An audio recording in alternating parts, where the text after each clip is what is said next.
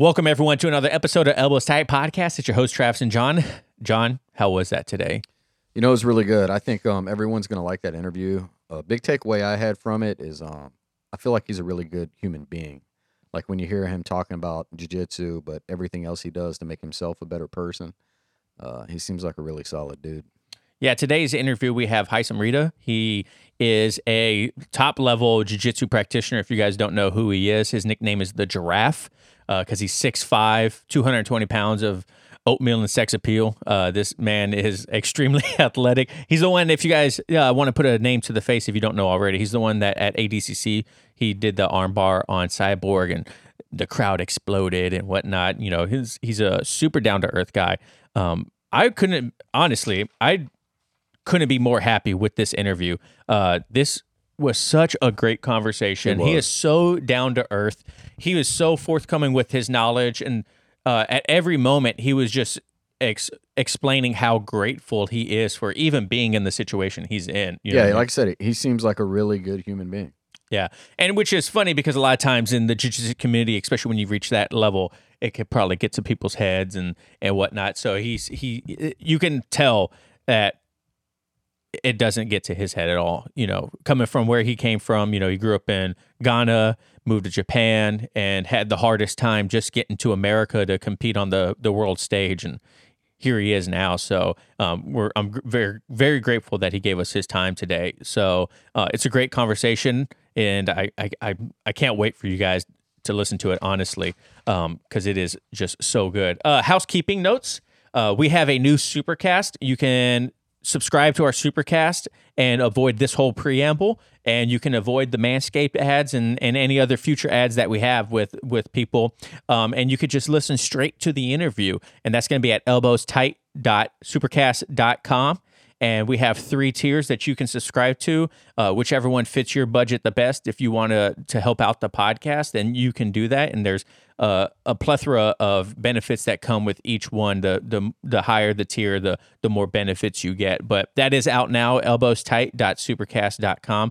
Please go subscribe to uh, our our mailing address. That's going to be there also. And if you want to become a paid member and avoid all these ads and this preamble, uh, and starting with this episode, uh, you can stop listening to it right now and go do that.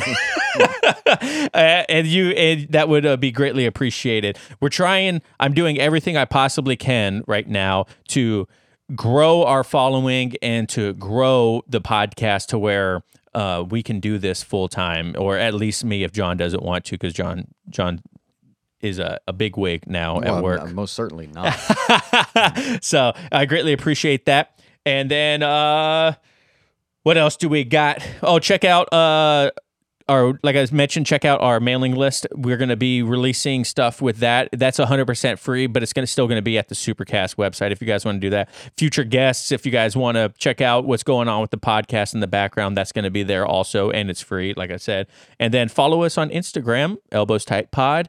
Uh, my goal is to have 1,000 followers on Instagram by the end of the year, so we have two months to do it and gain about 250 followers. So that'd be great if we can do that. And then also Facebook uh, eh, YouTube, everything. If you, you guys want to, please and thank you. And then leave us a five star review on Apple's, uh, Apple's, on Apple Podcasts and Spotify and, and Podchaser. Um, John, we got anything else? No, man, listen to this one. It's a good one. Yeah. Hopefully, you guys enjoy this. Also, if you are a premium subscriber, before we go, uh, there will be a whole nother video and episode released to premium subscribers only. Haisam gives his three tips on how you can improve as a competitor leading up to competition and on competition day. And that's only going to be for the premium subscribers. So if you guys want that, go over to supercast.elbowstight.com and please subscribe. So thank you guys so much. Hopefully you enjoy this and we'll catch you later. Peace. Peace. Support for Elbows Tight is brought to you by Manscaped, who is the best in men's below the waist grooming. Manscaped offers precision engineered tools for your family jewels. Manscaped recently launched the Ultimate Men's Hygiene Bundle, the Performance Package. Join over 4 million men worldwide who trust Manscaped with this exclusive offer for you 20% off and free worldwide shipping with the code ETP20 at manscaped.com. If my math is correct, that's about 8 million balls. That's a lot of balls, Johnny. When Manscaped reached out to work with us, I instantly thought, yes, what a deal. I've uh, been using Manscaped products for a while now. And when they mentioned helping out with the podcast, I, I thought it was a no brainer. I have the lawnmower 4.0 now, but I had the lawnmower 3.0 and absolutely loved it. Also, most people think about Manscaped as tr- just trimmers, but really they have ball deodorant, ball toner, the weed whacker, which is your favorite thing, right, John? Yeah, I love the weed whacker. Look, I'm about to hit like 45 years old, so I got hair growing out of everywhere now. So it's coming out my ears. I'm like, man, where is that weed whacker? It's definitely my favorite. Get 20% off and free shipping with the code ETP20 at Manscaped. That's 20% off with free shipping at manscaped.com and use code ETP20. Unlock your confidence and always use the right tools to get the job done with Manscaped.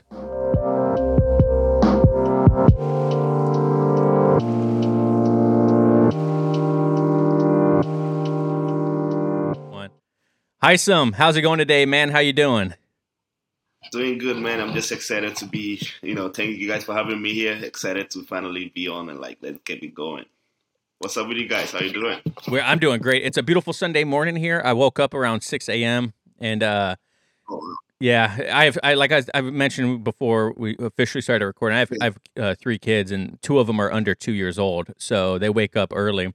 And so I woke up at I typically wake up at 6 a.m. seven days a week at the latest, and uh, so I took it upon myself this morning to to clean a little bit and make some coffee and get everything ready for this fantastic interview that we've been pumped for since three weeks ago. hey, yeah, I mean, like uh, I've been looking forward to it too. You know, I came prepared, um, uh, and I'm excited to be here, man. Yeah, no, I appreciate you giving us your time, man. Honestly, I know you've been like super busy lately. A lot of spotlight's been on you, especially because of ADCC and the amazing performance you did there, man.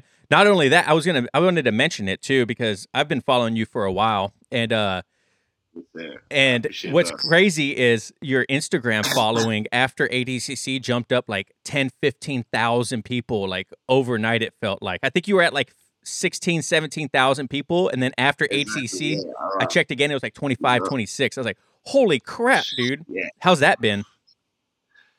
I mean, I'm still, to be honest, I'm still like riding that high. You know, it's just like, you know, I, I was just saying these stories like me going to ADCC was just like a different person, and then I just came out like another person. You know, in a way, like uh, it, it's been crazy. My phone been blowing up ever since. I'm still getting tons of messages. It's, it's almost like very humbling, overwhelming, and it's like you know, sometimes too, it's just like, yeah, finally made it. You know, the finally the world is known because I've been doing it for very, very long time. You know, it's almost like that one armbar that I've done way too many times, but I kind of seem to hit it when it mattered the most, and the world, you know, finally giving me some recognition. So to be honest, it feels nice. It was nice. Yeah, I could I could only imagine, man. Like, you know, especially when the fruits of your hard work pays off. And like you mentioned, you hit that arm bar quite a few times. And uh, I was watching some tape on you and I've seen I, I was like, man, I was like, that that wasn't a fluke. Like that's like part of your game, huh? Is that that that Exactly. underhook and Exactly. arm bar is like legit, Yeah. man. You know, when people got to be going into it, like he's not going to armbar me with that. He's not. Damn it, he's got me with it. you know, you got to know it going Hey, in. man. yes, sir. Uh, bro, like, uh, man, Armbars have been my 10. You know, it's been my go to since I started Jiu Jitsu. And, uh, you know, like I said, and also that's my style, always looking to go for the kill. You know, I could have decided to go for the takedown, play it safe, but I'm like, man, just to go for the kill. And the arm was there. I saw it. I went for it, you know. And uh, the crowd reaction, everything just was overwhelming. bro that like watching the tape and because like i said i've been following you for a little bit watching the tape and the reaction i was like oh my god like it's gotta be like like like uh, all the memes of like are you not entertained like in the gladiator you know what i mean like i was Yeah. i was like screaming at my phone i saw it the on the instagram i was like holy crap that's like insane man but did you did you like study tape of cyborg beforehand because you knew you were gonna go up against him like did you have enough time to or did you Yeah. already kind of know what his game was? Because he's a heavy wrestler. He loves taking people down. Exactly, you know, and um, that's one thing I, I've been working a lot since I moved here. It's like, you know, but also like going to the um the, the event, um, you, you didn't we didn't really know who you want to go against, Oh. you know, until like literally less than twenty four hours before we all go out against each other. So you know, we had game plan, man. Like we had game plan going into it. Me and David, we talk about it. Okay, what are you gonna do when these guys come first round? And also, we I kind of like because I had the invitation and like I didn't know where I was gonna be seated, but we, we kind of just took a guess of where uh, I'm around where I'm gonna be and who most likely gonna go against, and uh, you know, um, Cyborg was against one of the people I actually thought I was gonna go against, you know, because it's not gonna make sense. It was either gonna be him, uh, Roosevelt, or him, because then it's gonna be like me going against one of those um, fight sport guys, or maybe go against one of the new wave guys. But like when it comes to where I'm gonna be seated, it's gonna make sense to go against, you know, somewhere between like Orlando, Cyborg, and all that stuff. So we had game plans and like you know, going to it when I was called to, when I found out I was to go against Cyborg, it was like, okay, man, this is one of the fight we actually wanted, and we get in it. So this is exciting one, you know. And man, I was my confidence was all time high, you know, going into it. I, I, I was getting, I was good at getting to that mindset in that zone where it's like walking into the arena, like the the crowd didn't, I didn't really allow the crowd to get into it. It was just me, my opponent, and then my coach. That's all I could hear, you know, and. um you know, so going into it, like, and actually the night before, you know, I already watched some films back then. Like, to be honest, everybody in that, um, you know, my division, I've, I've watched everybody. You know, I kind of know what to expect if I'm supposed to go against any of them. So back then, it's like, okay, I'm gonna go against Cyborg. Let me just rewatch some stuff. You know, I, I think I watched uh, one of his uh, fight against uh, Victor Hugo. You know, which he kind of did that same exact same spin move. I didn't mm. think he was gonna hit me with that, but you know that was one thing that was the back of my head right after like literally less than 24 hours going into the fight. You know, so I knew what to expect. I knew it was gonna be a lot of stand up, and I've been working off my you know uh, my wrestling a lot too, like almost like a counter wrestling style because you know, I never really wrestled wrestled growing up, growing up. So you know, and uh, likely moving here, Detroit, you know, I'll find almost he's like my mentor now. I would say Jake Herbert. You know, he he wrestled. He made it to the Olympic of the team. Wow. So not every day you get someone like that in your corner. And I didn't plan on that. He somehow arrived in my gym. I found how how good it is. I reached out to him. Yo, help me out. You know, so I agreeing to that, like growing up, not really wrestling. You know, I did judo in Japan. That's what I did. That's one of my takedowns. So if I can tie you up, I, am very confident to that. But you know, with ADCC, it's very hard to get to that tie or other stuff. So most of my style is like defense wrestling, counter wrestling, all that stuff because I know I'm not gonna be that offense type, you know. And so he threw that attack, man, and I saw everything just unfold, you know.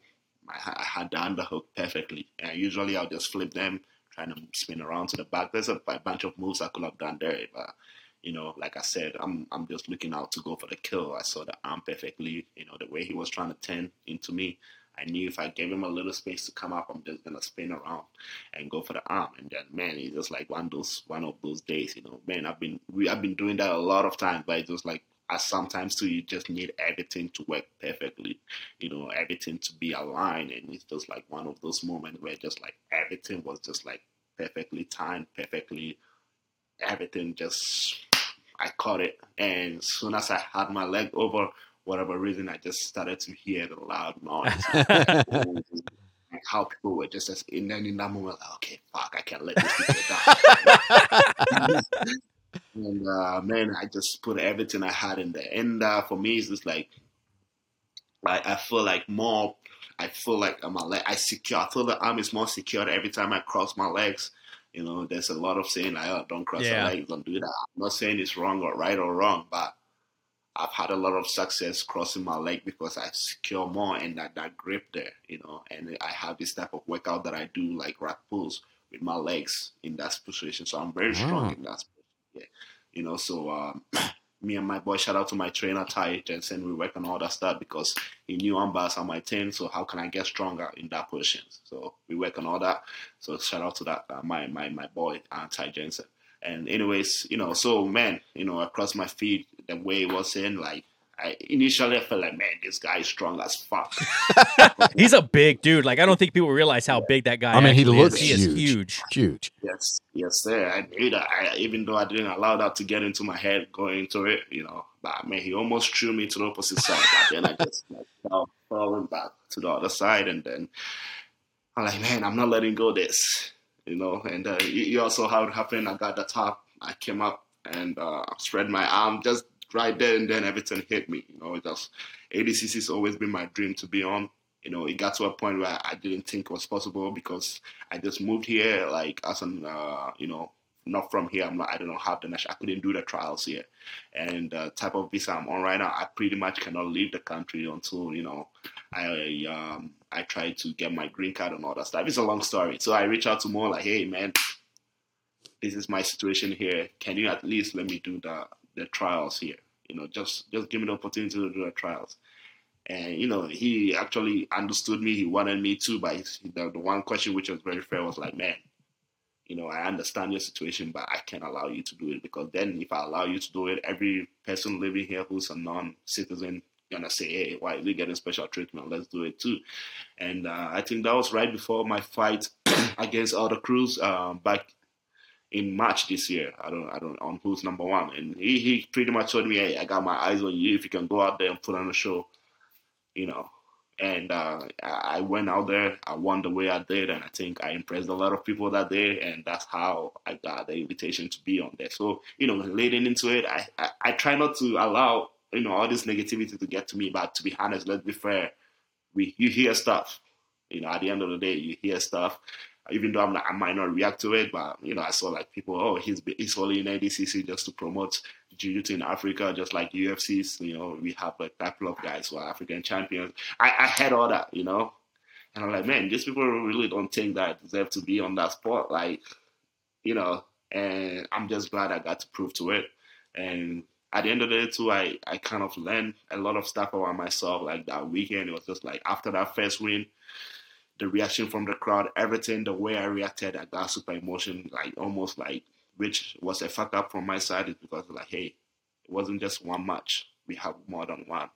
And even though in that moment I'm like, man, what are you doing? You got more to go, all that stuff. I felt like it kind of threw me off my my mm. mindset. It kind of threw me off and I kind of didn't wasn't able to get back into, you know, it's it's as an athlete, but you know, that's something we learn moving forward. And uh, hey, two years from now is gonna be a different it's gonna be different, that's for sure. And like there's more coming up from now, you know, um, bigger head- headlines. So I'm just excited, man. I'm just excited to keep proving to the world, and uh, yeah, let's keep going. Do you have a ritual you use to get ready for a match like that? Or are you like a music guy, a meditation guy? Like I'm not gonna eat yeah. eight hours before this match. Like how do you I get ready for fasted that? cardio the day of? Like, I mean. Um, yeah, so uh, honestly, like uh, I'm, a, I've always been like um, I used to be a music guy. I'm not gonna lie, you know, it just starts to get myself super hype, and then I just realized that man, it just got me so excited. I go super hard, and I, I get tired quickly just by being pumped up. So, but now I'll say I'm more of like a visualized meditation guy, you know, just trying to see myself there way before every morning, trying to see myself there, you know, going through every motion, you know, just visualize myself being there, and it, it, felt that same way too. You know, after I got to ADCC, that's like it doesn't feel like the same.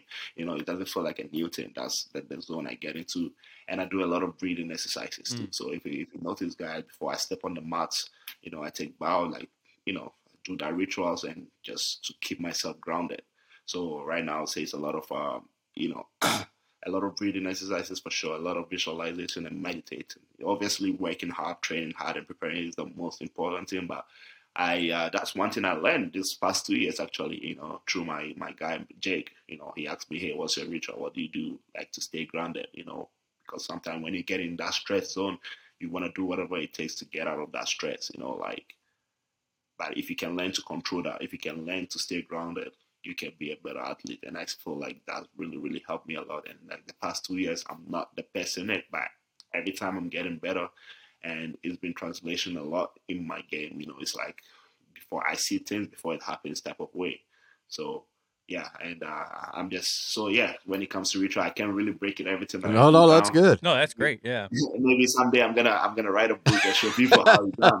now, you know, I got my own rituals, and uh, I just excited. And actually, it, this is one funny thing. It's like the type of coffee I even drink. That's why I travel around with my own set of coffee. You know, I I, I make it. It's all part of the ritual. You know, like just here, I wake up in the morning making the coffee take a, a, nice cup of coffee, you know, staying away from my phone and then doing all that stuff.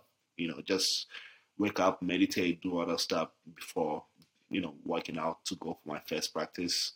it's one of the best best things, and it, it, it helps me a lot. It's helped me a lot to go through my days, you know, going against all those you know monsters. Now. Yeah, no joke. so, how has your ritual evolved? Have you did you like read books? Like we, John and I both are reading uh, the Atomic Habits book right now, and it's it's really good. It talks about a lot of things. Do you read books, or do yeah. you have uh, coaches just for mindset? How how did you evolve this ritual before?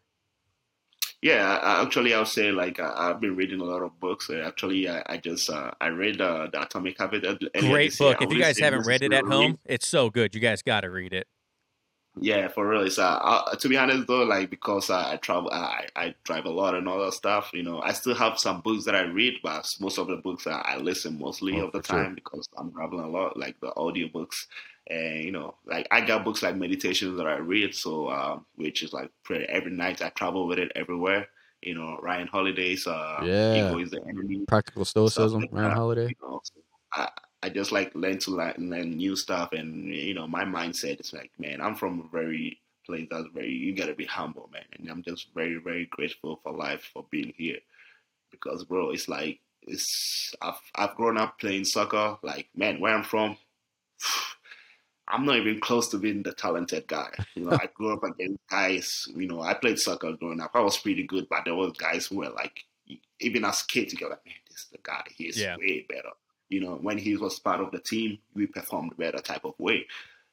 And you think like he might be the guy to make it to the big team, but then they kind of stuck where we're from because of lack of opportunities and all that stuff. For me, somehow I got lucky. My dad left the country. He moved to Japan. I got there. So, man, it's huge. It's not like, so I'm just grateful to be here, be a, a good example. And I always know I can be better. You know, I can be a better athlete. I can be a better, you know, friend, a better instructor, all that stuff. So any opportunity that I can find to make me a better person, you know, I'm humble enough to reach out for help all the time you know. And um, so that that's my mindset, man. So I try to read, uh, you know, many good stuff, you know, and uh, try to learn new stuff and anything that could help me become uh, a better athlete too, you know. And not just that, you know, athlete is just like what I do, but at the end of the day, too, I'm a person, you know, and uh, what what uh, I don't just like let you to define who I am. I want to be a better person too outside of the mat and just a, a, good person who's somehow really good in jiu-jitsu. That's what I want to be known for. That's awesome. Just by my wins or what I do.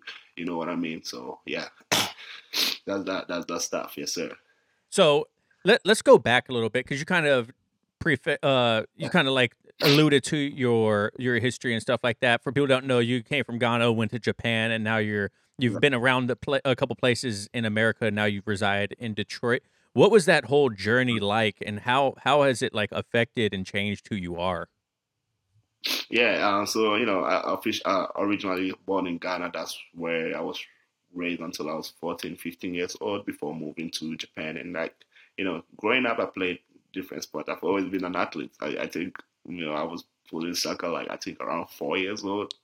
So you know, I remember like one thing, like everybody was talking about the teenage and like stuff like that, and I and I just made a joke. It's just my whole like childhood, up, even up until now, just going to the lo- being in the locker room because it's just like constantly every day go to the locker room, change for soccer. Even when I was playing basketball, I find myself hanging out in the locker room a lot. And now jiu-jitsu is like, man, I've been being I've been in the locker room a lot.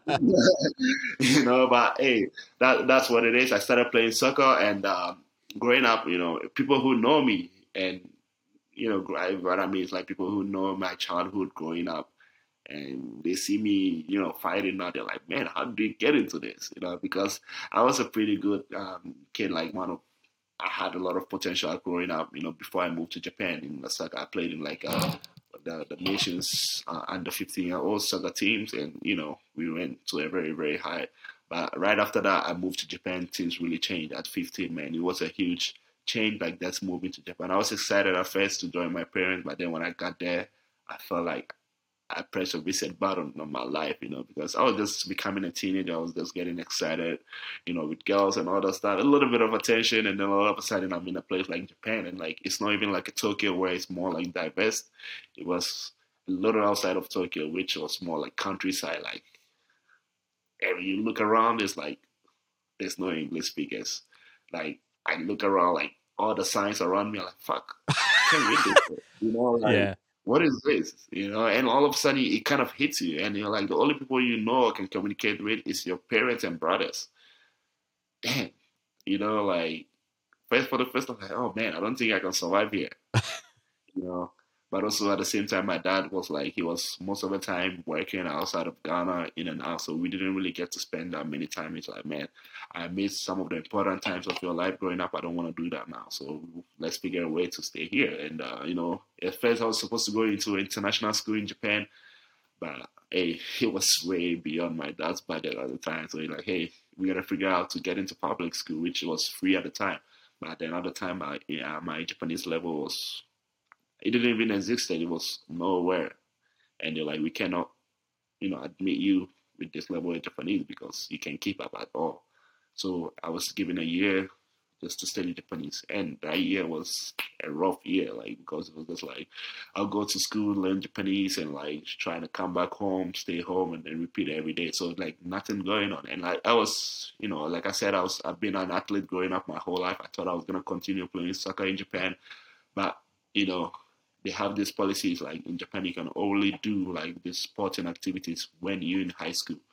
Because there's they, you can be a dropout if you're a dropout from high school then there's there's nothing you can do from there. So I had to prove that I was in high school before I was gonna be approved to do all those wow. programming you know like to play soccer and all that stuff. So for real like for me to get a life again at that time that's my mindset was to um, was to really learn, figure out how to speak Japanese, get into high school, then maybe I can get start getting friends and make other stuff. But you know, that was true waiting to get into high school. I, I think I was already admitted after like nine months of studying somehow, man. Like I, I passed the test. I was getting into it, and that's when my dad boss got into it. He got me into jiu-jitsu, you know, and uh, through jiu-jitsu I made some friends, and like you know, just like at the time, I was ready to do anything, man. You know, even though uh, to me, I look at it now like you know, I was destined to do it the way it happened. You know, and um, when I when, when we get into it, my my dad's boss was like, "Hey, while you're waiting to get into high school, why don't you give this a try?" And to me, I had a different mindset of like what jiu-jitsu is. You know, uh, I got into it. I saw what it is. I got, and then I genuinely found passion for it you know when i when i did that you know uh, that was back in like 2010 2011 were you smashing uh, people in that first class? Using that athleticism? That's what i thought going to you know? I'm sure you we all had similar stories. Yeah yeah. And I had that like you know I was I wouldn't say cocky but I'm like man I'm I'm this big guy amongst this like you know there was some big guys, but I was really tall even at that time. You know, I was like, man, I, am gonna survive. There's no way these guys are gonna. But then I went. It was a different story. Man. Like I was getting spin around. I would get swept. They mount me, arm bars, everything I do, every move, every uh, hands I trying to. It felt like a, a, a setup, you know. And I've always been competitive. Like man, okay, my size really doesn't matter. You know, I gotta figure out uh, what it is. And through that, trying to figure out what it is, trying to survive and get better at it, you know, I found myself being in love with the sport. But man, it was it was a humbling experience in the beginning. You know, it made you humble yourself real quick. And then, man, you just like from there, I started working on it, you know. And then even after that, three months later, I tried to get into my first competition. I got beat up so bad by a judo guy which ended up forcing me to start judo. Yeah, it's a long story, but like, man, it's it's a it's a so like I'll say my experience to Japan and like it was a different change, but also it helped shape me a lot into who I am because I had to study, you know. It, it helped me. Um, and even now, it's just like uh, I could adapt much easily because at that time I was able to adapt to Japanese. I started to like study. Okay, what is the norm here? What what can I do what to respect their culture and not be disrespectful. So I in that all that um that process I, I started to figure out like I started to care more like like wouldn't say in a bad way, but like trying to put all this little stuff in like a like a good manner, not just like okay, not just do whatever I want, but how am I gonna do to like to do culture appropriate, you know, not be disrespectful, you know. Uh, and then through all that, I started to learn more Japanese culture. Like started to more respectful on the mat, learning how to bow and all the stuff through. And you know, it was martial arts, and it was funny to me because until that I had that mindset of, oh, you want to get into fighting to become a badass. Of course, you become right. a badass, but because now when you start to understand how being a badass is, you kind of like become more humble because you understand what, and that's what Japan is all about, man. This is a set. You know, you're gonna fight. You gotta respect your opponent. You know, at the end of the day, without them, you wouldn't even have a fight. You know, but at the same time, you're gonna be able to protect yourself and your family when it's needed but you never learn a fighting skill just to be a bully or all that stuff. And I was like, wow, you know, you're learning this very intense sport, but it's kind of like humbles you in a way. This is special. And to me, growing up, we never really had that. And to me, I really fell in love with the process, you know. And throughout that, you know, I, I gained friends. You know, there was a lot of challenges growing up, you know, in high school and all that stuff. But in the, eh, at the end of the day, looking back, everything was mostly positive than negative, you know. So I'm very grateful. And then that helped me get shaped there. When I was in Japan, that's how I met David Garmo. And he owns a gym here somehow when I was looking to move and like, you know, get into competition more in my career. I was like, hey, why don't you move out here and see that? You know, to me, I didn't care where I was going to be. I knew I could put the work in. I was willing to bet on myself. And so far, I could say it's working. So, yeah, we're going to keep rolling with it. No, that's a great story, man. Jon and I actually spend uh, quite a bit of time in Japan for work. Oh yeah, yeah, yeah. And uh, in the Navy, I went to Sasebo and oh, Yokosuka, oh, and we we uh we go to Yokosuka because there's a Navy base there. Yeah, Yokosuka. Yeah, I had a lot of uh, friends who did judo who lived there on the base actually. Oh, really? I think that was the yeah. international judo team. Axis. What'd you say? Yeah, the Axis like Rising Insight, something like that. Yeah, because I know like uh, there was a a guy from Axis who teach classes on base or something like that. So I don't know if you guys were connected, but yeah. Uh, Imanari's brother, uh, Koji, taught on base. Uh, okay. So he, right. he was he was uh when we first got there, he was still teaching classes, but he had stepped away probably about a week after we had showed up. And then right. we trained under some Maliki Friedman's Black Label Jiu Jitsu guys from uh, Charleston, North Carolina. They were there okay. teaching free classes and uh, they were uh, just a purple and brown belt, two brown belts and a purple belt that were teaching classes, and yeah, uh, yeah. it was an incredible was experience. But you in Japan, you trade at Carpe Diem, right? Yeah, so Carpe Diem was like where I joined later on. Oh, okay. You know, Where'd you train first? The city. At first, I trained in a place called Lavanka. That was like uh, where I first started. That was where my my my dad's boss used to run Yamada-san, and uh, that's where I got. But then around purple belts, you know, I, I got to a level I outgrew the gym. I had to, and that's back in 2016. That's when I moved to Carpe Diem. You know, so I moved to Carpe Diem at Purple Belt, and then I was there until 2020, I think. And that's when I 2020 I moved to Detroit. And did you get your black belt at Carpe Diem, or did you get it in Detroit? Yes, oh, you did? Yes, I did. I did get my black belt from Yuki Ishikawa. So uh, I got my black belt in 2018 from Yuki Ishikawa. Yeah. So, do you do you ever get to revisit Carpe Diem or go to Tokyo since since you've left? I know you mentioned earlier that your visa doesn't allow yeah, you to leave the country. So far since I moved, since I moved 2020, I haven't had the opportunity to go back yet, even though there's a plan for it. And like I said, I, I need to be here until um, next summer at least, you know, to see how I go from there. But then after that, I might be able to visit again. But right now, also, it's just like, it's also part of the sacrifices, man. It's just like I got way too much going on. This is what I've been working on my whole life, you know, so I just got to sacrifice family time and all that stuff a little bit just to focus on career right now and then see how it goes. And uh, when the time is right, you know, I, I, I miss the family. I know they miss me too, and even the fans and everybody back in Japan, man. Even like the support been crazy. The support been crazy. You know, I got messages and all that stuff. So, you know, I'm looking forward to the day I'm gonna reunite with them. But for now, there's work to do. So I'm focused on all that right now. Have you been able to talk to Yamada-san since since you left Japan and like you've had all these successes? Oh, yeah. Like, what what yeah. has his experience been with you since you've been so successful in jiu-jitsu? I, I mean, like I, he's almost like my Japanese dad. There's this book that rich dad poor dad. To me, I, I like, wait, you know, I have my Ghanaian dad and I have my Japanese dad. And actually, I, I lived with him since I was 18 to like 22. So that's when I really got into that Japanese culture. That's a, but you know, he's always like a proud dad, man. Like, yeah, and then he was pretty strict with me growing up, you know, because I wasn't always like you know, maybe I might have the potential I didn't even know at the time, but I wanted to do the fun stuff. I wanted to go, you know, join the cool kids, you know, started working on weekends and just to make enough money to go out with friends, you know, maybe start dating. But he made sure that all that didn't happen. He made sure uh, I was training. He made sure I wasn't missing classes. You know, when he when I was skipping school, he my parents found out. My he found out before my actual parents. You know, and at the point I'm like, man, what is this guy doing, man? He's not even my real dad. Can you just like let me live my life, you know, type of way? But now I do understand. I'm mm-hmm. like, fuck, so fucking grateful for that, you know. and uh, but at the end of the day, we stay in touch. So at some point, I was I was trying to, to distance myself, to run away like eh, just any other like you know young early twenties. But now we we really close than ever. And the cool thing about this, he was in Vegas that weekend. No way he was in Vegas. So, you know, even then, like just to raise your hands to see him in the crowd and everything like that, it all hit me, man. And I'm like, man, we all we started this together. You put me on this, and now I'm here. So it was a cool story. It was a cool story, and then we we just cool, man. And uh, like you know, we had our disagreement growing up, but now it's everything is support.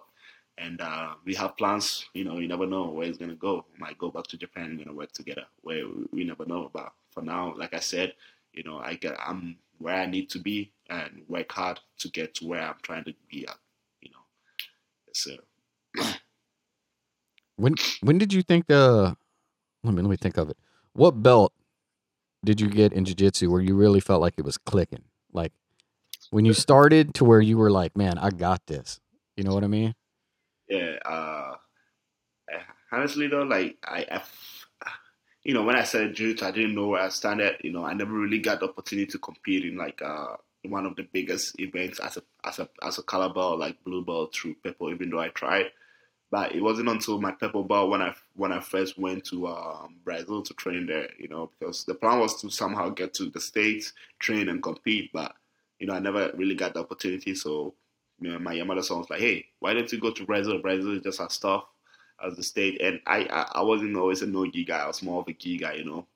And uh, so, and yeah, obviously, I went there. I got the training, and then I did the Sao Paulo Open. You know, that's one one. Um, it's one of those performances that like boosts your confidence yeah. level. You know, and uh, you know, Kaynan Duarte was in it. I, I ended up fighting Kaynan Duarte in the open weight of um, the finals. I was much bigger than him at the time, but you know he was still very strong, and uh, you know I, I I I won my division as a heavyweight, and there was some big names in it. You know, some of those who like they they medal at the juvenile um, events of the worlds, or some of them like even like the blue ball. Well, I was a purple ball, so then some of them they medal at the worlds. I'm like, man, that's when like I started having the boost that yo, these guys did this at the walls and I was able to beat them, so I have a better chance. And even like against Kaynan Duarte, I think uh, I lost by five points to two, something like that. So you know, I had the first sweep, somehow swept and passed at towards the end, you know. So um, that really gave me that confidence boost, and that's when I was like, "Man, I think I belong here. I think I can make this happen." Because I, I, up until now, and nothing wrong. Because even though in Japan I was really very good, sometimes it's always been like, "Man, was I really good? Was I just because I was very big and fast, you know? Because when I finally start to understand jiu-jitsu, the techniques, I could really do it really fast. So it's always been something in the back of my head, like, was I really good or was I just like physically bigger or that? Although, even though, you know, it wasn't, might never been about then getting to Brazil and doing that in Brazil just gave me that boost, man. And even then, like one of my biggest things, like moving from Japan to here too, I always had that pressure of like, okay, in Japan I was one of the best guys, but can I really do it here? You know, I always had that, but you know, so far I've proved myself wrong, and I'm I'm actually proving to the world that I belong on the biggest stage. But I would say around purple belt when I went and did that Sao Paulo Open, when I won my division and. uh I lost in the uh, open finals, but I made it to the finals and fought one of the top like juvenile kids at the time, and he only beat me by points. I think that really boosted my confidence and like you know I came back and I remember Yamada and said, yeah, we can do this. So from there, that's when I was like looking to to make changes, you know. And even though it was very very unfair at the time, that's what I needed to do because that's when I, I left my coach at the time, and you know it was a lot of problems because obviously I was his best guys at the time. You know, and looking back at it, he really invested a lot in me, but you know, Carpe was the place to be if you were looking to get to that next level in Japan, you know, and I had to make that tough decision. Even though my coach didn't agree initially, you know, I kind of like left and it was back and forth. It wasn't very good, especially looking now. That's one of the things I wish I could do. But at the same time, I needed to make that move because, you know, living in a big city like Tokyo, like I had more opportunities in Tokyo than I would have ever done living in like a, a countryside. So at the end of the day, it all worked out, you know. But at the same time, you know, I, I believe that wasn't fair for Yamada-san. I wish, you know, our separation would have been much more respectful, more open. You know, even though I tried to make it that way, he wasn't willing to let go, and I wasn't willing to stay either. I knew I had to make a move. So, but hey, fast forward, we get to agreement. You know, we reach out to each other, and now it's all love. He was in Vegas this other weekend, so you know, it, it is what it is. And like we, we talk about it, you know, I, I met, you know, I, I got on Quintet because I was in Tokyo, you know, because and I was like two weeks replacement, you know, two weeks replacement. They were looking for another guy to compete, and somebody was like, "Hey, why don't you guys check out this guy in Carpe That would have never happened if I wasn't outside of right. you know. And getting on the quintet kind of helped. I would say it was one of my breakthrough performances. People who really followed uh, grappling events remember that event that I did in, in quintet and that also helped me get my visa to the States because then people actually saw me like, oh my God, who's this guy? How come we never heard of him? You know? And so they reach out and like, hey, we're gonna have a quintet in Vegas. Are you gonna come? I'm like, yeah, I'd love to, but I, I can't really go to the state right now. And that's when like, oh, why? What's this that? And then Sakuraba jumped in. You know, he had all those connections. You know, that's what they do. And then somehow, for the first time, I got the opportunity to be here. You know, so my first visit to the state was. So at the end of the day, my whole point is all worked out, but there's, there's something we all wish we could we would do it differently, and that's one thing. But I'm very happy where our relationship is at right now. You know. Yeah, that's so. that's it's interesting that you know going through all of it. I'm sure there was you know a lot of highs and lows, like you mentioned. Your especially when it yeah. comes to your visa and stuff like that, but everything happens for a reason. You know what I mean? We go through these trials and tribulations in life and in jiu-jitsu you know you win you lose you know like uh, like you mentioned adcc like you were like on top of the world after submitting cyborg and then you realize like oh man like this is going to affect me. I need to i need to be a little bit more level headed you know what i mean? And it's yeah. And so it, it's it, it's crazy where our journey takes us you know what i mean? Uh-huh. like uh would you have ever imagined that you would be you know in Japan, 15 years old, not knowing not knowing Japanese, just trying to get into school to being on the biggest stage in the world for grappling. Like, did you ever imagine like that would happen? Did you have that like end goal in mind? And then you just like put the things in place that you needed to? All right. So uh, when I started jiu-jitsu, man, like I got to that mindset, like, you know, I want to be the best. I want to get to that level. You know, how am I going to do that? But to be honest, though, I hadn't, I, I didn't have a clear plan. You know, I didn't know how I was gonna do it. The first thing I knew is like I really had passion for this, and I'm gonna do this. You know, to the point where my parents weren't even the big supporters because they were like, man, you know, you can get visa to go to the state where you could potentially be a world champion. You know, it's not like you the, the, the sport is like paying you a lot right. where you can like live a comfortable life you know, you're struggling to do all that. What's the point? Why don't you just go find a, regular job and do all that stuff? But you know, I, I just had faith. I didn't have all the answers. You know, to a certain point where I even like gave up because I, I, I got rejected like nine times, I think. You know, to get here. So uh, to the point that I got to Carpe Diem, like maybe this is gonna be, you know, trying to get as good as I can in Asia and then see what it leads to. But man, the, the, the universe works in a in a very interesting way, man, because I made some moves, you know, by getting on Quintet and someone like Sakuraba who's always been a legend, like reaching out to try to help me. And that's when I actually like started to believe that, man, if I can get in the States, if I can like just put in the work, I might be able to get the opportunity, you know. So, but like another thing is like with COVID, you know, I, oh, I got man. my first time in the state was in 2018. You know, when I finally like, okay, finally, you know, I can come here, compete, train, and do other stuff maybe the final opportunity are gonna show. But then 2019, I was in New York. I trained for like three months with the Henzels. That's when all those guys was there. Most a lot of people don't know because, uh, you know, uh, for a couple for a, for a split months or weeks, I was in New York. I, I trained with the Danaher squad. When that's when they were back there, 2019. I left New York in December 2019 to go back. So and uh, to Japan, and then, January is when everything went just yep. started crashing. You know, like my plan was to try to make money, like save for the world. So I was excited for that, and then everything just crashed. and I only I had two years left on my visa. I'm like, man, I finally got this visa, and the world just gonna like kind of collapse. But also that motivated me to make a move, you know. So I had a visa sitting down. David just opened his gym here in Detroit, you know. And while I was staying in like uh, while I was staying in New York, um, he invited me over for a seminar, you know. So when I got here, I did the seminar. We had like a pro training that we did, and the, some of the guys that I trained with, that's when it kind of clicked in my head, like, whoa, Detroit is a possibility, man. These guys that I train with are not that bad. They had really good wrestling and all that stuff. So I kind of stayed in my head. But then with the COVID and then when everything happened, we kind of stopped it. But then later on, while I was looking for a stay, he kind of reached out to me like, hey, I still have this, you know, what do you think? Are you still interested? I'm like, please, I'm looking for a place to move. So I moved here in November uh, 2020, like the craziest time. The craziest time you could think of is like when COVID was still going on. Mm-hmm. That's right around the election time. You know, everybody was on ease. And I kind of knew that, but I was like, man, I'm just gonna take the risk and make the move. And then actually, our moving around that time ended up being a good thing for me because there was not much going on, you know, grappling wise in the states. You know, IBJJF tournament, everything stopped. People in Brazil were stuck. And in that middle of that, there was this Ghanaian who grew up in Japan here.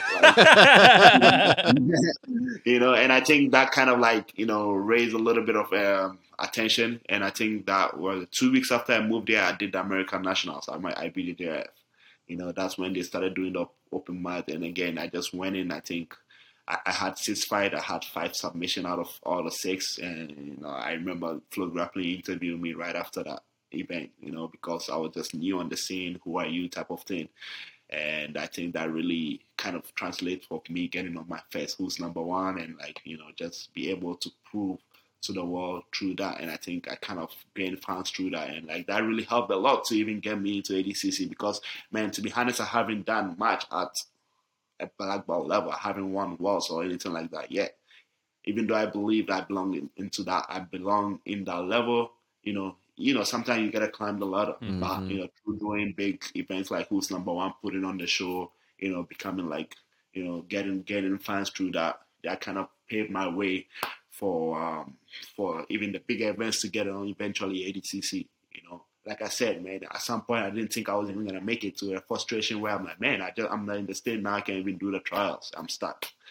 You know, and it's not a time where I can travel. But then you see how the opportunities happen. So you know, I'm very, I feel like I'm destined to be here, and like I'm, I'm very grateful the way things went. It's not the way I exactly planned. My plan was to somehow, you know, um, go to the American embassy, you know, request for a visa, make it easy, just you know, everything. But you know, it, it, didn't go that way. I had to go through all that, and uh, at some point, I didn't even know what I was doing, but I just had faith, man, and I just kept working hard. And it, it feels like, like looking back, it looks like everything fell in place in a way, and I'm very grateful for that, man. So you get a lot of attention too because you're six five. You know what I mean? Two twenty, right? Two twenty, big athletic guy, move fast. Pretty small, pretty yeah, small. Yeah, I mean, that's like about average. You know what I mean on Tinder, but uh, yeah, but what what, what has your game been and has it changed since you got to Detroit and you've been around like the like you mentioned David's a better wrestler, you know, you have you have all these coaches around you. What was your game before getting to Detroit and has it changed at all since you've gotten there? Um uh, I'll say yeah, mostly of my my game has always been like kind of like the same. Uh I would say I've always been like a guard player most of the time, you know, even when I was in Japan, like a big guy just doing all this like inversion, especially with the gi on too. Like I said, I was more of the gi guy. And uh, you know, like so I would just like play a lot of like lapel guards, you know, spider guard was my thing, you know, keeping people in distance. Yeah, really long distance. yeah. you it's always been my thing. I think I started really understand what the spider guard is from my coach as a blue belt, you know. But then now when I start transitioning to nogi, it's like, man, I don't really have the grips you know, what do I do? You know, so I started to like try to be more on top, trying to like utilize my judo. But then when I moved here quickly, I was I was exposed to like my wrestling sucks. I I not not even my wrestling. I, I had no wrestling at all. You know, so um, I had no wrestling at all. I knew I had to work on that. So one thing that you know, one thing led to other by even meeting someone like Jake Herbert, who was an Olympic wrestler, and I knew that oh man, this is my opportunity to learn something new. So I knew that I um, wrestling was going to be a huge factor in my game. So uh, right away when I had the opportunity, I came here eh, way before I even knew I was going to get on ADCC. I've been working on that a lot, you know. So that really helped change my game. And my game, no case, I'm trying to stay on top as possible. You know, trying to scramble from top, and that's what I live for, man. Like any type of scramble, I feel like I'm gonna win it. I'm gonna win every type of scramble, especially at the heavyweight. And people see me, they might see me on videos, they see, oh, he's fast and all that. But until actually in front of you, I'm really fast. That's what people misunderstand. Like uh, I, am and I'm. I think it's a blessing, you know, to be my weight and my quickness. You know, it's not. It's a very rare thing, and uh, you know, and people always think, even like Cyborg was very all respect me. Like, man, you quick. Yeah, that's what he said. Yeah, I'm like, yeah.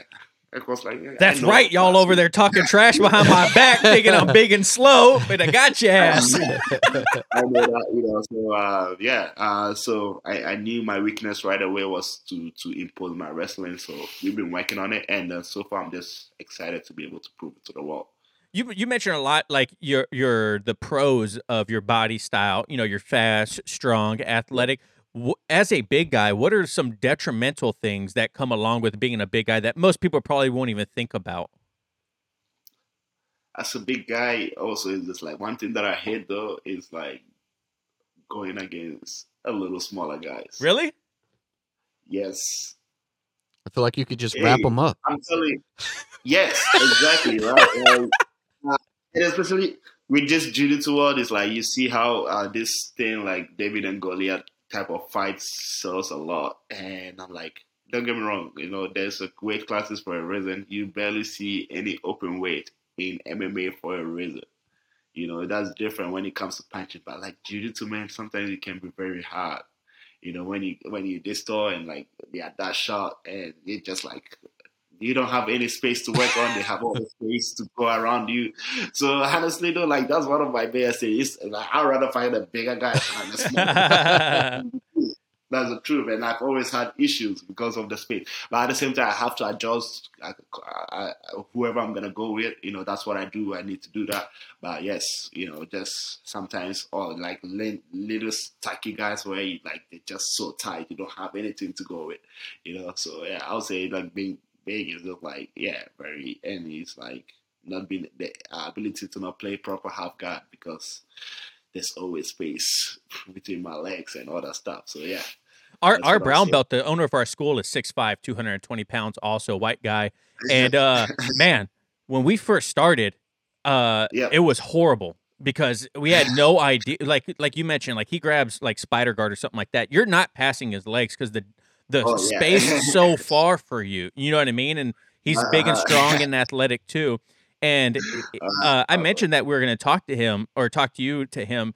And uh, one of the questions he had was like, how do you in training not use your full speed and athleticism against people that are smaller or not as skilled? Like, how do you how do you hold back but still get something out of it? Football is back, baby. We're back to seeing Mahomes sling beautiful balls all over the field, and your friends at Manscaped are here to help you sling your beautiful balls all season long. With Manscaped's state of the art tech, we'll have your weapon looking more loaded than the AFC West. Football may be rough, but your ball care doesn't have to be with Manscaped. Join the 6 million men worldwide who trust Manscaped by going to manscaped.com for 20% off plus free shipping with the code ETP20. At Whiteout and the clearest duo in the league, the Ultimate Premium Body Wash and Ultra Premium 2 in 1 Shampoo and Conditioner with their rugged scent. Uh, they attracted both the ball and all the ladies in the crowd. Plus, these two leave your skin and scalp feeling more hydrated, and that means plays on the field and less water breaks. You know what I'm saying? On defense, there's only one thing you need the aluminum free ultra premium deodorant. With the refined cologne quality fragrance, it keeps sweat and the locker room scents from making any ground. Plus, it dries clear so the opponent won't even know it what hit them. Kind of like the ball deodorant. This has got to be a Super Bowl winning roster. Please don't take my word for it. Go to manscaped.com and get 20% off and free shipping with the code ETP20. That's 20% off with free shipping at manscaped.com when you use the code ETP20. Manscaped for turning your player into an MVP. Thanks, Manscaped. Yeah, uh, like I said, um, for me, it, it, really benefited a lot. Or I learned that early, earlier on in my uh, when I first started jiu too. It's like, you know, I had that mindset like, oh, I'm the bigger guy. You know, I'm gonna dominate. You know, there's no way these guys are gonna do whatever they're doing to the other guys there. You know, that's that type of mindset. But then when I got there, I, I realized that my size didn't do much. You know, and in a different way, even at the time, it's like I didn't know what I was doing, but I thought I could rely on my um, what's it called my strength and all that stuff. You know, that's way before I was thinking of how could I get better or learn from these guys, you know. But at the same time, after getting beat up real bad, I realized that okay, um, I gotta figure out this technique stuff. I gotta learn from that. So through that, I just started to develop that little person skill set. So from earlier on, I, I just stopped relying on my strength and I started working more, you know, on the technique and stuff like that. So I became like a guy, like the big guy with like little guy um, syndrome skill set. So don't get me wrong, I can Napoleon really, uh, syndrome. Uh, yeah, don't get me wrong, I, I, can still be very rely on my strength and put on strength when I when I need to, especially when we do pro trainings on Sundays. I'm like, oh, you know, I, this what we do, we go full hard. But at the same time, I don't always do that. You know, when I'm learning, like when I'm going against uh, someone who's smaller than me, I always decide to like more and more go like um, lay back down, like pull guards type of way, trying to go technique for technique and see whatever is next. And to me, I, I use it as like a new opportunity to work on new stuff. Like I said, you know, we have our pro trainings. You know, that's I'm not gonna be doing you know, working on techniques that I don't, I, am not 100, or I'm not working on my A games, you know that's when we go against each other, almost try to kill each other type of way. But then when I go in like the regular class, when I'm working with like you know the blue belts or like someone who I met, if I just smash them, there's, there's no point in that. So I just try to rely on maybe if I have some new techniques I want to work on, those I, I use those opportunities to to work on. And at the end of the day, even if I make mistakes, you know, for me, I'm not that type that's gonna be like, oh man, he just passed my guy. Let me try to get pissed off and trying to like you know recover the guy right away and then smash them just to you know to work on your ego or something like that. Right. I never let that get in the way. You know, if you pass my guy, I understand that I made a mistake. At the end of the day, we practicing. That's what it is for. You know, there's no win or lose here. To me, that's my mindset. So I'm, I'm I feel like I'm just like more. Um, don't allow, never allow my pride or ego to get into it. You know, be honest with myself. I, I know if I'm working on leg locks, okay, I'm gonna make if I mess up the entry, I know what not to work on. And when I get better at doing that, then I can do it even against a higher level or when I'm in pro training. You know, that's how I feel like I, I learn smallly or work on new stuff. And by doing it against, you know, the color belts or someone who's smaller than me, or, you know, even if I make a mistake, I can recover easily. That way, I can get, my body can get used to doing it. It's almost like an active drilling to me. That's how I see it, you know, and that's how I see it. And then that way when I start doing it, my body start getting used to it, my muscle memory, I can start to implement it in my pro trainings. You know, that's where it becomes kind of my A game or my improvement comes from there, and I can show off on like uh, on the events days too when it comes to like the big events, and I, I put it on. So to me, it's just like you know that's how I it's been I've been doing it. You know, just work on new stuff, work on taking it easy, and that's how you learn through taking it easy, not just playing your A game the whole time. And I feel like not not working on your A games against like your best training partners, it's not gonna work that way. But you can use the opportunity like maybe against you know um um not what's the right word? You know the the the the, the belts below you you know. All right lower belts yeah. The lower belts that's the right word you know. You, those are the opportunities for you you know.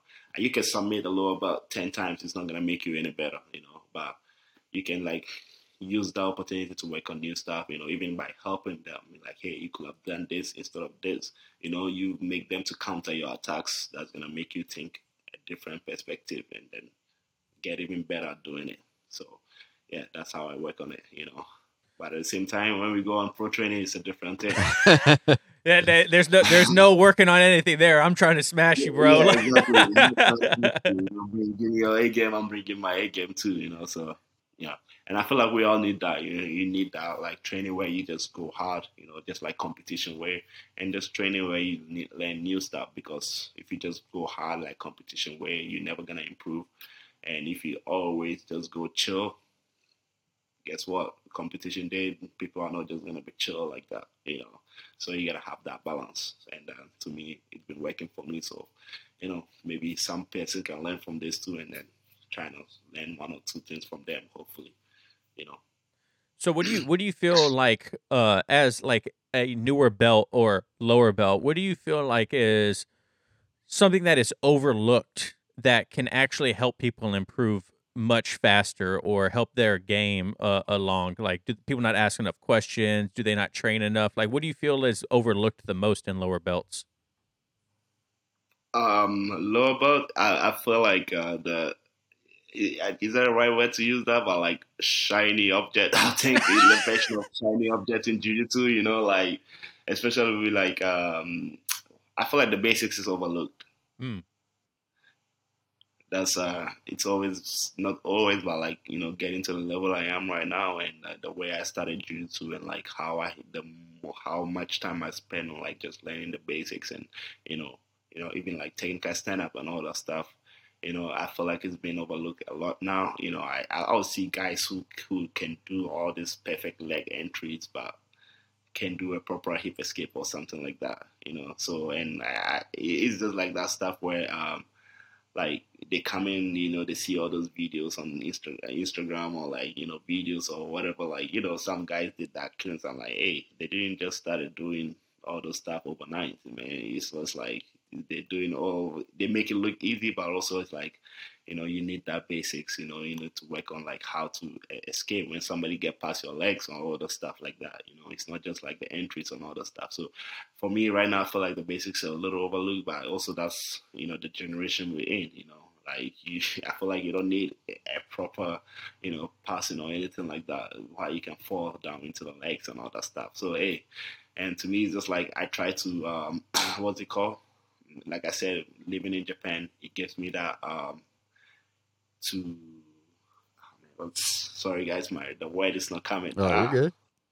Adapt to adapt proper, you know, and so to me, it's just like, yeah, and I feel like it's just in anything to be able to adapt. You cannot just like stick to whatever you're doing, you know. You gotta be able to adapt to the new stuff.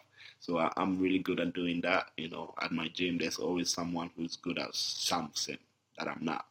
You know, with leg entries, you know, with uh, wrestling, with all that stuff. So I just try to be open and learn from anybody, and at the same time, you know, I try to help the new guys, and then you know whatever I can help them with, you know, with so I try to tell them, yeah, you know, the basics, you know, and uh, that's what I do at the gym. Some of the kids that come in, you know, they do all the stuff, but also I just trying to, you know, just spinning on the road, that spin moves and all that stuff. Just, those type of drills, man, I help them with it because by having those spin drills that helped me a lot in my early days. You know, being able to like to go embedded and all that stuff. You know, by doing all that stuff, I help them with that. And later on, you know, when they become blue belt, purple belt, they might be able to understand that too. You know, but you know, personally, maybe I might be wrong, but at the same time, I feel like you know the basics. You can't overlook the basics. You know, at the end of the day, I completely agree because, it, it, especially when you watch someone like Gordon Ryan, who's you know the best that ever done it, and he mm-hmm. lets people take him to the ground. He like doesn't even he's like, "Oh no, you got me to the ground." And then he does, you know, leg lock yeah. entries or whatever. And so when, you know, someone sees that and they're like they're like, "Well, mm-hmm. Gordon Ryan does this. Why why shouldn't I do it?" You know what I mean? It's like, "Well, yeah, Gordon yeah, Ryan is like literally the best person to ever do jujitsu." You know what I mean? So exactly. that's why he can do that. Like, but you should definitely learn how to pull uh-huh. guard, or you should definitely learn uh-huh. how to not be taken down. Like you're not to his exactly. level. It's okay. you know what I mean? And then like man, to be on Gordon Ryan's level, I I've seen I've seen a little bit. Like I said, I was in New York. You know, he's one of the best guys in the world, and just being in the same room, like man, he's the best guy. Look at how hard it's working.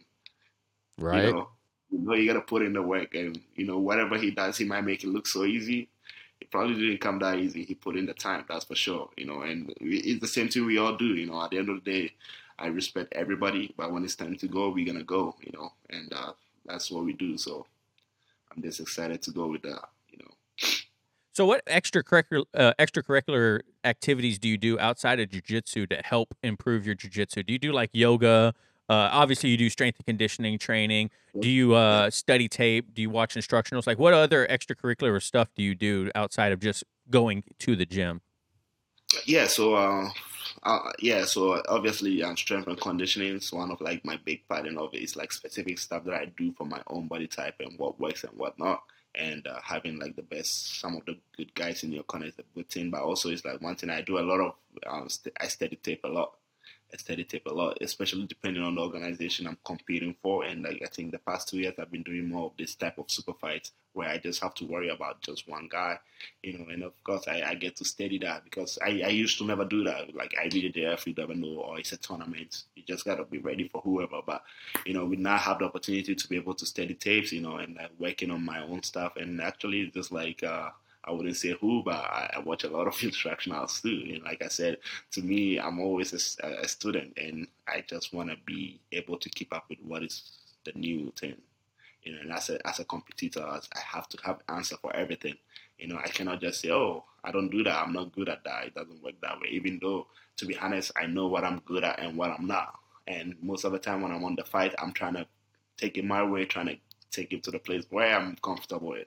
But it's not. It doesn't always go that way. You gotta be ready of where his attacks are and gotta be able to defend.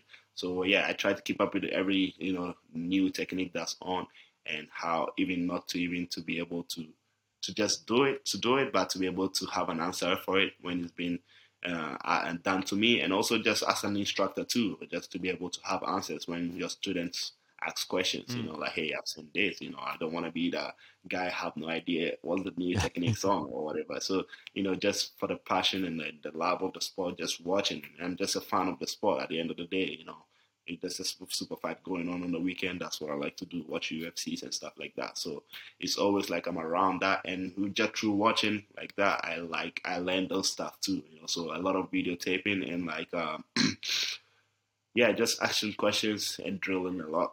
I do a lot of drilling. It might be just like learning new stuff or just active drilling. You know, we just we just like flow rolls. And I feel like um, another thing I might say is a little overlooked in jiu-jitsu, just like having that flow rolls, just like answering as you go. You know, you don't really know where it's gonna go, but just like trying to get yourself in like multiple situations and getting out of it and getting into that flow zone. You know, and that's one thing I really I, have been getting into is getting into that flow zone when I'm on that mat. You know, when I was going against um, uh, Cyborg was the same thing for me. You know, everything was almost like slow motion to me. Mm. I was just flowing with its movements, everything. I had the perfect angle. I know where I needed to be, and that didn't just happen because I'm on the mat. It's because you know I did a lot of, I meditate a lot, I visualize a lot.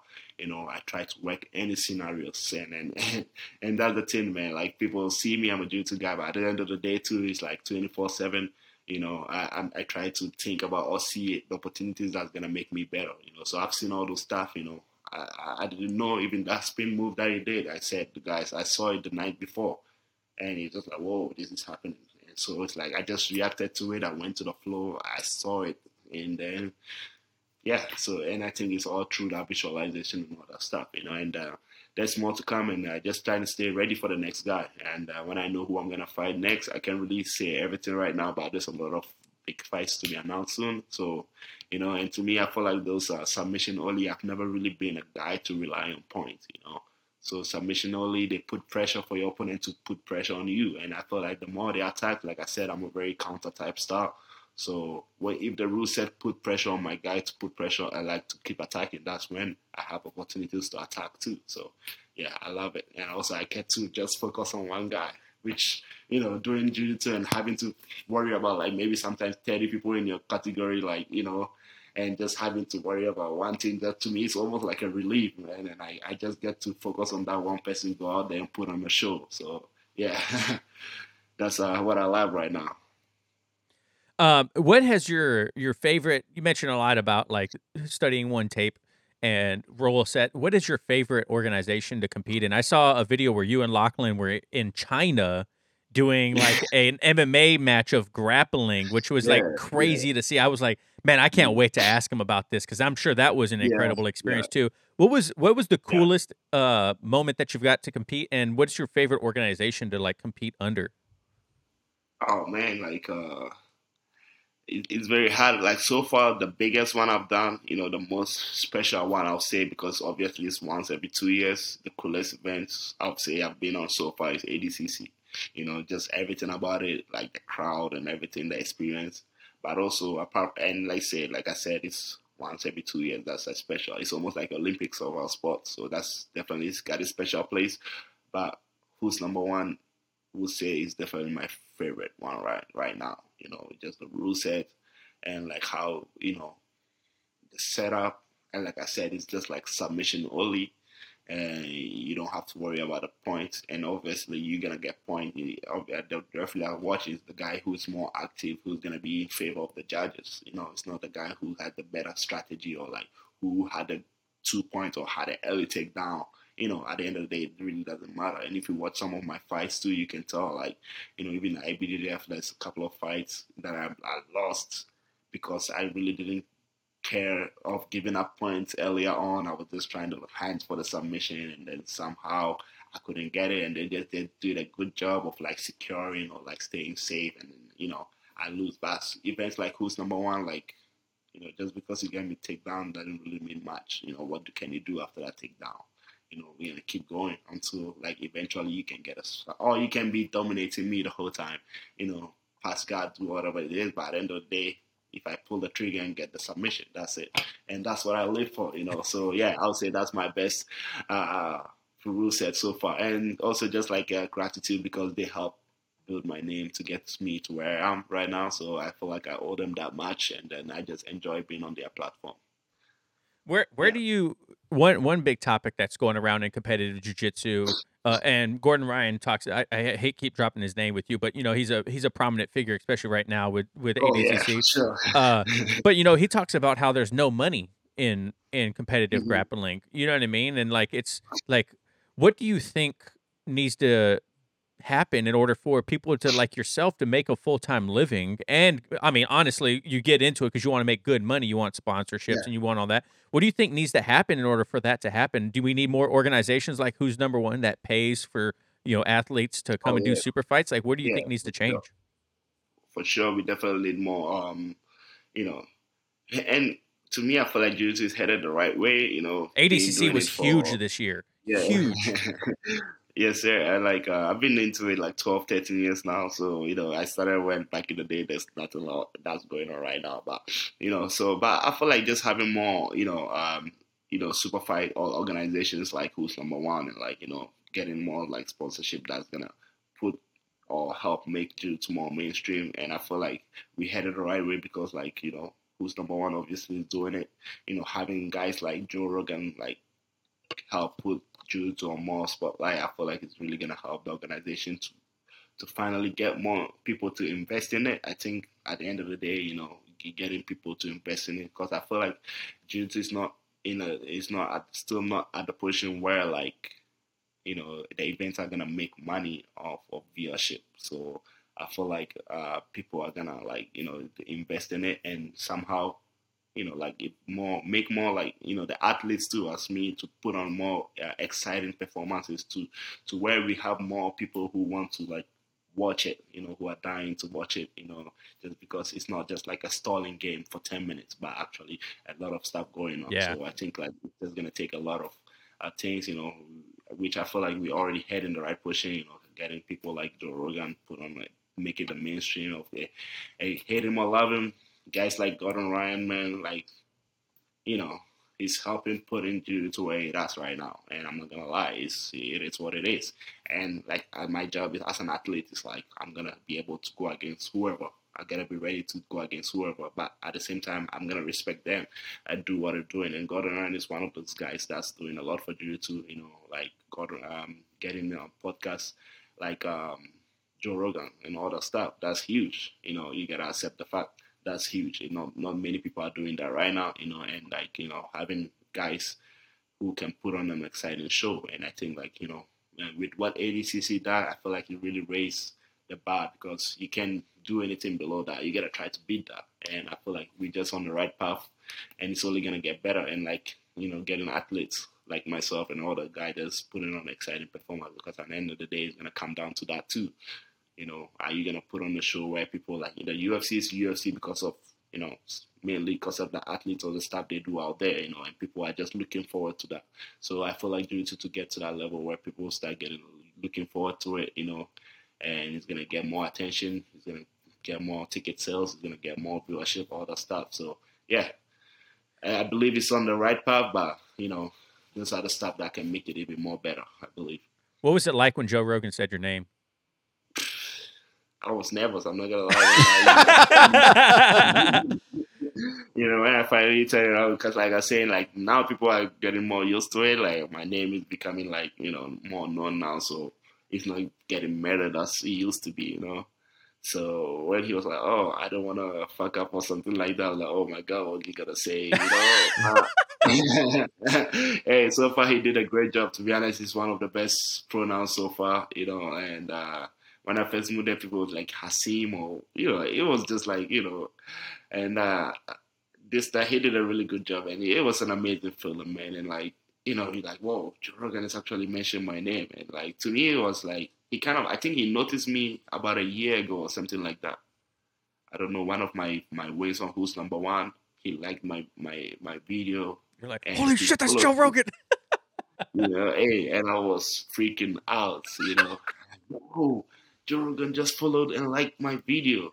What what what is going on? You know, that's crazy. And he followed me, and like to me, I was so impressed that the fact that Joe Rogan came to my page, it, and then actually pressed the follow button. Like you know, that's. Doesn't you don't do that on accident. You know. Yeah. So man, I, and I, for for a minute, I'll go on his page, check his following, just to make sure he's still following me. Am I still entertaining him? Am I still entertaining him? Yeah, yeah, yeah, still there. yeah, I'm still there. Good. I'll go again. All right, maybe he meant to follow me. so yeah, all, all, those experiences, and then for him to finally give me a shout out like that, and like I saw how, you know, I gained a lot of followers just by that, you know, which is, is super cool, man. And uh, I'm just excited to to see what will go from And then ultimately, you know, I'm excited to be here and uh, you know, one day get on this podcast will be a really big big dream come true, man. It'll be crazy. It'll be crazy.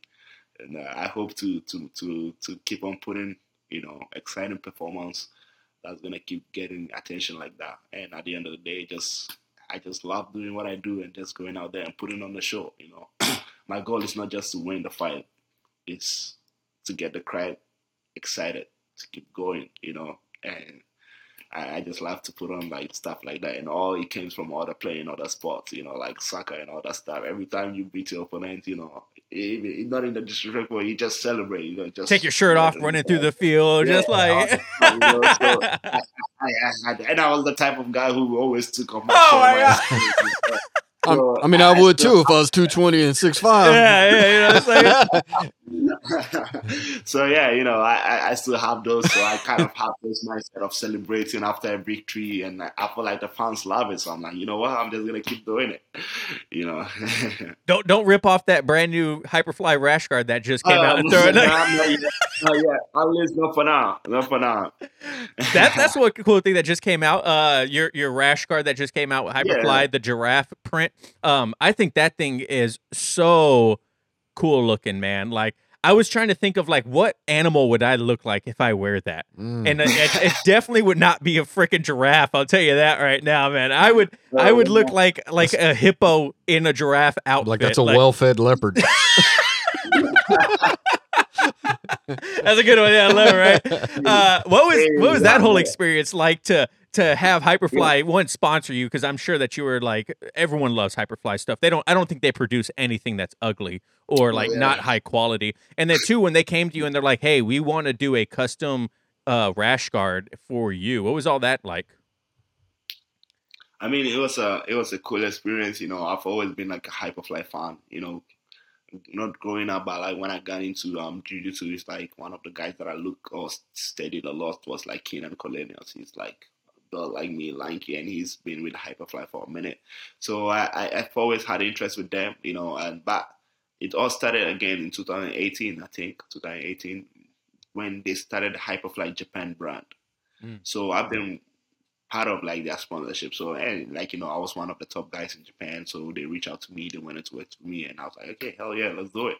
You know, but I was just sponsored by Hyperfly Japan. So when I moved here back in 2020, you know, you know, they kind of like pushed me to to start working with Hyperfly. But speed forward, everything went the way that it did, and like you know, after one of my um, wins on Who's Number One, you know, I, I I went out there to San Diego. They invited me out there to do some you know some modeling job. You know, I took some pictures. We did all that stuff. So we we built a, a, a relationship there. Me and Lawrence, we we hang out. We started talking. Like, hey, we can like potentially, you know, create some, you know, um, hyperflyer giraffe nickname. It's a very catchy nickname. We can like create something with that, you know. But we didn't really have a plan until I when I find out that I was gonna get on ADCC, that's when we actually was okay. We're gonna make something for ADCC because when is the perfect opportunity? When else is the perfect time to have a custom rash guard other than ADCC? You know, so um, you know, and I, I had the idea. You know, one of my guys helped me come up with the sketch. I I I, repre- I presented that to Lawrence and you know he did all the markups you know and then he just came up so perfectly you know and also i just wanted to get everything involved with like where i'm from ghana where where, where i grew up. I learned all the, the valuable skills. I got into martial arts which is japan. And you know where i've always wanted to where i'm living the dream now you know where i'm having the opportunity to share, showcase my skills to the world which is america. So i wanted to involve every, to to not just single one place out but how can i like express gratitude to every person on one thing, you know. And that the black star is like the star in Ghanaian, you know, the Ghana flag. And it means the black star and like where I'm from, just to represent. Because again, jiu-jitsu is not a very big sport in Ghana, but to have someone like me being from there to represent the country on one of the biggest stages of the sports, you know, it, it's something I, I, I took uh, pride in. It's something I took uh, um, I'll say pride in, and like I was very proud of myself to do that. And you know, and you know, since I got that, I've been getting a lot of messages, even from media in Ghana. They're like, "Whoa, we never seen you like that. That's something cool. We've never had someone do that for our country." And I'm like, "Yeah, I'm I'm very honored to do that." And at the same time, too, you know, even though I'm from there, I most of everything was from Japan, so I can't forget about that. And to the country that gave me the opportunity, you know, to to showcase my work, which is here in the states, you know. So I'm, I'm, it's a way of me expressing gratitude to to all the people that helped me. And to be honest, too, I'm not. I, I'm here where I am today through the people. Okay, even though my hard work and all that stuff too, that you know, if I didn't have this type of support I had from every person that I ran through throughout the way, I wouldn't be here right now. So I'm just trying to do something that you know got everybody involved and not just that, but also how can I make it super cool at the same time, you know? So, you know, we, we came up with that, and like you know, that giraffe skin just came out perfectly. God, it looks so good, man. My, it looks so good. My hair, yeah, my hair matches the the. it, it worked out perfectly. so you mentioned uh, grappling isn't big in Ghana. Um, and then earlier yeah. in the interview, you also mentioned how people were saying, "Oh, you're just at ADCC to represent Africa because of you know X, Y, and Z stupid reason." G- coming from Ghana and seeing people like Israel Adesanya, Kamaru Usman, you know, all these big name people from Africa, and now mm-hmm. I, I'll, I'll even put you up there. You know what I mean? Like, uh, maybe not to like the, the level they are, but you definitely oh, have yeah, the potential yeah. to go, you know, as high as as yes, high as them. Um, is yeah. is grappling and MMA now getting bigger back in Ghana and or oh yes. it is yeah it's still like a baby steps it's getting bigger in Africa in general you know um, Ghana is still like not I think they have a few gyms now that just started that I know that's run by like a purple belt or something like that but you know up until five years ago there was nothing so I think that's one thing that's that's becoming bigger and like looking like guys like Adesanya, you know, like um, Karam, Kamaru Usman and all that, they're all from like Nigeria, but like they really got into fighting outside of their country, you know. And I feel like this is where um, the next generation is to trying to see implement, you know, this type of sport in Africa itself and like create killers from there, you know. Yeah, uh, so, Fran- uh, interject real quick. Francis Ngannou, you know, he he started yeah. schools yeah. in Africa. He yeah. went back home and he started schools because yeah, of that exactly. reason. So you know, so so the same stuff. You know, even in Ghana, he got a crazy story like how yeah. he ended up. You know, he's growing up and how he ended up in France and got into martial arts. So at the end of the day, like you see all those guys like myself, we all started doing martial arts outside of where we are doing from. But the goal is to be able to take it back home someday. And I think uh, I had a super fight back in Angola 2018, and man, I went there. I, I went some of the kids' classes, man, and I the speed they were doing the drills with and all that stuff, I'm like, oof, this is gonna be a problem, Yeah. bro. This is gonna be a problem. And I and I feel like, you know, ten years from now, because there was a moment where there was no African descent in the UFC and now there's a couple of champions. You know, so it's only gonna get better. And uh, you know, with Nigeria and Ghana, we have this friendly ri- rivalry going on. You know, it's all love in the end. But you know, when, when they won the UFC title, okay, that's cool, that's cool. They got that one. But I'm gonna make sure um, I'm I'm the first African jiu-jitsu world champion, and that's gonna be for Ghana. They can take that from Ghana, you know. So to me, I'm just making that rivalry. But hey, at the end of the day, you know, uh, it's in it's it's growing in Africa in general, not just Ghana and all that stuff. Even though at the end of the day, that's what I want to do. I want to take it back home and then you know help raise the next warriors, you know. But you know, for now, I'll say it's growing. It's much bigger than it was five years ago, and I know it's gonna be even bigger five years from now. And I'm, I know I'm gonna hear a lot of big names coming from there, you know. So you just gotta, you know, pave the way. Someone like myself, even like guys in the UFC, you know, just having something like that to see, I think is a big inspiration for a lot of people from where I'm from, you know, and it's gonna be a positive thing from that side of the world. Yeah, and it's like you inspire the next generation too, like you mentioned, right? Because people growing up in like certain situations or something like that, they Yeah, see yeah. someone that's from where they're from, and they're like, Mhm. "Hey, if this person did it, like, there's no reason that I can't do it." You know what I mean? Like, so it's Mhm. it's having that. I mean, there's got to be a little bit of pressure uh, on you too when you when you think about it that way too, right? Oh yeah, uh-huh. oh yeah, for sure. That's definitely bad, man. I see it as a privilege too, you know, to be in my position to do what I do because there's a lot of people who have it way worse. Hey, I have to train hard and go out there and do what I love, you know, and through that I can inspire people. But that's not pressure, man. That's a privilege, to be honest. Yeah, and then I mean, I'm excited for when the UFC does the first event in Africa.